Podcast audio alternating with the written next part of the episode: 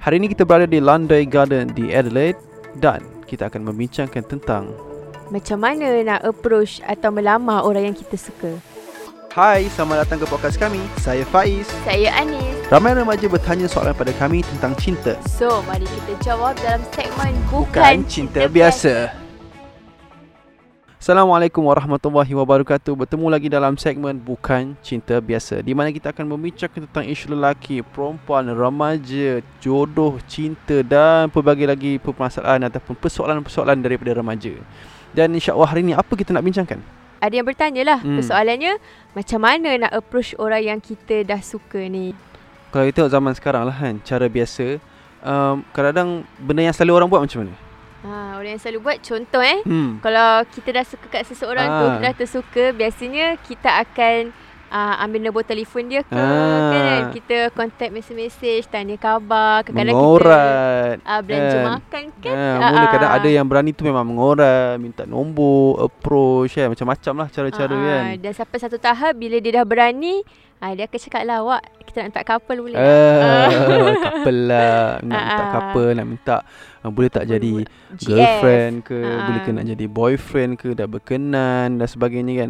So itu benda yang biasa orang buat sekarang. Mm-mm. Tapi kita nak capai satu benda yang luar biasa. Satu kita sebut bukan cinta biasa. kita nak yang terbaik dalam perkahwinan kita dan kita supaya dan juga supaya cinta, kisah percintaan kita ni menjadi satu nikmat yang sangat best. Yes. So kita tak jadi- nak macam biasa-biasa ni. Ah kita nak biasa-biasa ni. Kita nak yang luar biasa. So Kita macam mana kita nak buat? biasa, Okay, pertamanya rasanya apa yang patut kita buat? Tak ada masalah kan. Kalau kita suka kat orang tu, kita nampak, kita approach, kita jumpa dekat mana-mana, tempat kerja ke, dekat uni ke kan dan sebagainya kita dah rasa ready dan sebagainya kita approach um, kita cuba minta nombor dia untuk message.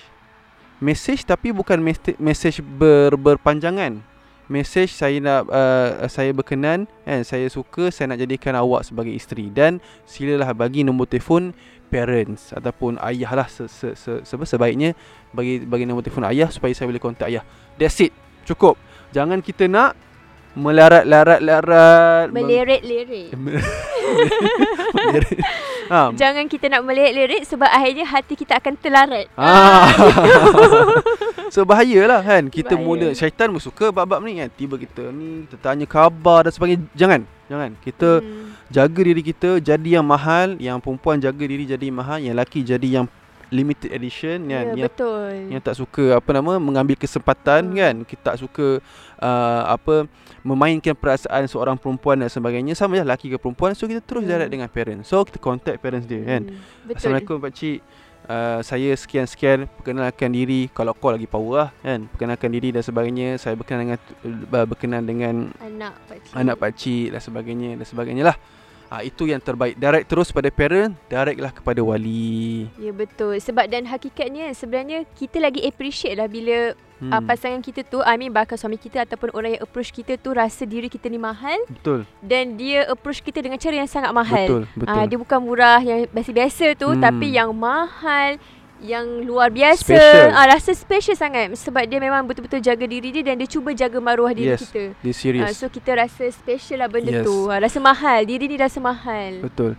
Tapi, Tetapi tak semua dalam keadaan yang sama Dan ada orang Hmm. mungkin dia tak berani Dan di sinilah kita bagi option yang kedua Iaitu kita ada cara-cara lain Iaitu dengan cara cari orang tengah Cari orang tengah. So orang tengah ni boleh banyak pelbagai lah cara Dan yang paling penting orang tengah tu kena adalah orang yang dah kahwin Yes yang kita percaya dan Yes. kita kena kita kenal lah dia peribadi dia elok baik dan Mm-mm. tak bo- tak akan membawa fitnah. Yes Sebab apa jadi kan saat tiba-tiba kalau orang tengah kita tu single kawan kita yang gila-gila apa semua tu kan saat Dia yang sailang. Dia pula sailang ah kan dah jadi lain pula cerita. Okey, ba- banyaklah contoh kan. Saya boleh bagi contoh um, uh, orang tengah tu ustaz-ustaz ustazah yang kita kenal dekat Ya. majlis-majlis ilmu kita ke kita bagi tahu Ah. ustaz saya berkenan dekat seseorang ni kan ustaz. Boleh tak boleh tak ustaz saya? uh, ustaz tolong saya?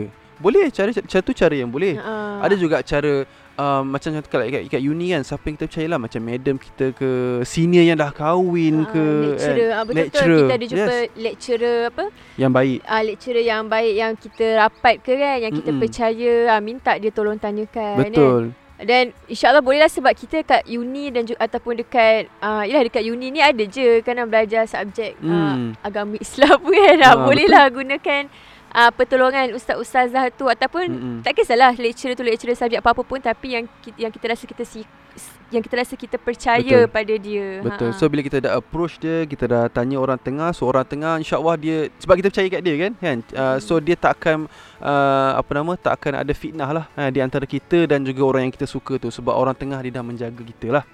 So orang tengah ni dia akan bantu kita lah kan? Dia akan guide kita Sebaik-baiknya cari orang yang kita percaya yang beragama So dia orang tahu macam mana nak approach Dan lebih baik kalau cari orang yang dah biasa dah sebenarnya kan Menguruskan uh, apa nama menju- membantu orang membantu membina orang. rumah tangga. Hmm. Ha, sebab dia akan faham lah sebab kita tak nak ada fitnah antara kita dengan bakal pasangan Hmm. kita dan kita tak nak benda merepek-merepek kan uh, nak nak jaga batas-batas uh, pergaulan uh, batas-batas sebelum berkahwin ni. Jadi haruslah orang tengah itu terlebih dahulu memahami uh, apa benda yang kita nak capai ni sebenarnya. Dan yang ketiga yang special lah kan? Benda ni mungkin orang tahu Mungkin orang tak tahu Tapi sebenarnya banyak uh, apa nama agensi-agensi ataupun uh, Organisasi organisasi-organisasi Islam, yang Ah, banyak uh, menyediakan platform untuk kita mencari jodoh kan? Sebagai contoh kat Adelaide ni memang ada organisasi Islam Ozi yang orang-orang Ozi kat sini orang Islam yang sini yang men- ingin mencari kan dia orang ada sistem dia orang lah.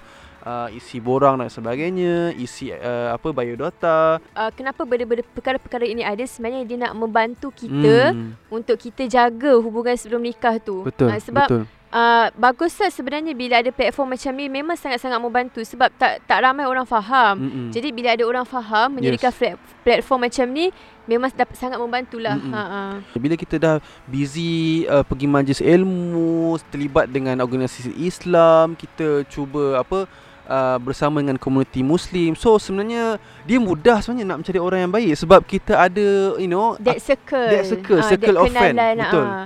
Macam kita pun yelah senior kita yang kenalkan kita yes, kan. yes, Ah. betul. Kami uh, terlibat dengan circle of friend organisasi yang yang apa yang yang yang buat dakwah yang terlibat dengan uh, program-program agama, pembinaan diri student kat sini. Dan alhamdulillah dengan circle of friend tu um, kami dapat uh, Kita bertemu jodoh. bertemu jodoh di situ. Okay, jadi untuk konsep ketiga-tiga konsep yang kami cakapkan ni kan um, Ialah kita direct Yang pertama tadi kita direct Kemudian Hmm. kita minta parents kan Yes. Uh, Dan yang kedua orang tengah Dan yang ketiga ni dia ada sistem Okay Ketiga-tiga ni Memang nak membantu kita untuk jaga hubungan Betul. itu sebelum nikah Mm-mm. Jadi macam kami pun Kami menggunakan konsep inilah Mm-mm. Konsep menggunakan orang tengah Tapi uh, persoalannya kan Kadang-kadang orang kata, orang kata Mm-mm. Kan susah nak guna orang tengah ni Susah nak communicate Nak sampaikan Betul. mesej apa semua tu Jadi di sini kami boleh terangkanlah apa antara cara-cara yang kita boleh lakukan untuk memudahkan communicate ni. Even Mm-mm. even kalau dengar kisah-kisah ustaz-ustazah kita di Malaysia pun Hmm. memang ramai menggunakan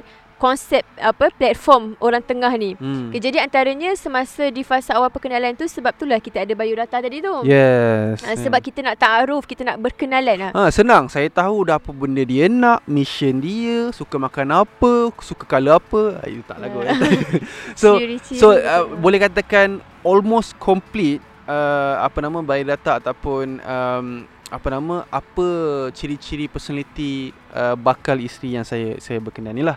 Ha, so benda ni Yelah kita sebut sistem dan sebagainya. Dia boleh kita create. Contoh kalau kita berkenan ke orang tu Kita cakap lah okay, uh, Ustazah ke uh, Abang uh, Kakak yang kita berkenan Apa yang kita jadi orang tengah tu Dia cakap "M- Boleh tak minta tolong dia Bagi sikit Perkenalan diri? Kita tak perlu berkenan dia Hai awak kan, Awak ni suka Ah. apa Tak buang masa Buang masa. Kita terus. Uh, Macam saya pun kan Dah akhir-akhir nak akad kahwin tu kan Memang kami ada group Tapi yelah Parents dia ada Saya ada. So kita berbincang uh, Apa berkaitan dengan Majlis dan sebagainya. Dan memang dalam group Ada parents kita Yelah orang kata Oh takkan tak boleh message terus Yes Tapi kita rasa macam benda tu Bahayalah Ah, kan? Kita terpulang jaga. terpulang lah kalau Hmm. nak uh, message secara personal tapi kami punya pendekatan adalah Yes. untuk tidak sebab kita memang nak jaga hubungan tu Mm-mm. supaya selepas nikah tu kita dapat nikmat yang 100% yang Allah Yeah. nak bagi ni ya, insyaallah lah. Kadang kita Kita ni jangan rasa kita kuat kan Kadang-kadang Hmm. kita rasa kita um, Apa nama oh, boleh lah tak ah, ada boleh apa lah aku dan okey je. dah okay nak kahwin dan Ha. sebagainya Tak kita cuba jaga diri kita kan Hmm. Jangan ada um, Apa nama Momen-momen yang Yang syaitan boleh uh, Kacau dan syaitan boleh masukkan Benda-benda yang tidak kita nak Mm-mm. So rasanya itu saja untuk hari ini Tu- jadi ingat je ada tiga uh, Yes. cara untuk kita approach pasangan kita dan uh, buatlah yang terbaik Mm-mm. untuk kisah percintaan korang ni. InsyaAllah Ah. Kalau apa-apa soalan boleh tanya Dan jangan lupa subscribe dan like jumpa minggu depan. Assalamualaikum.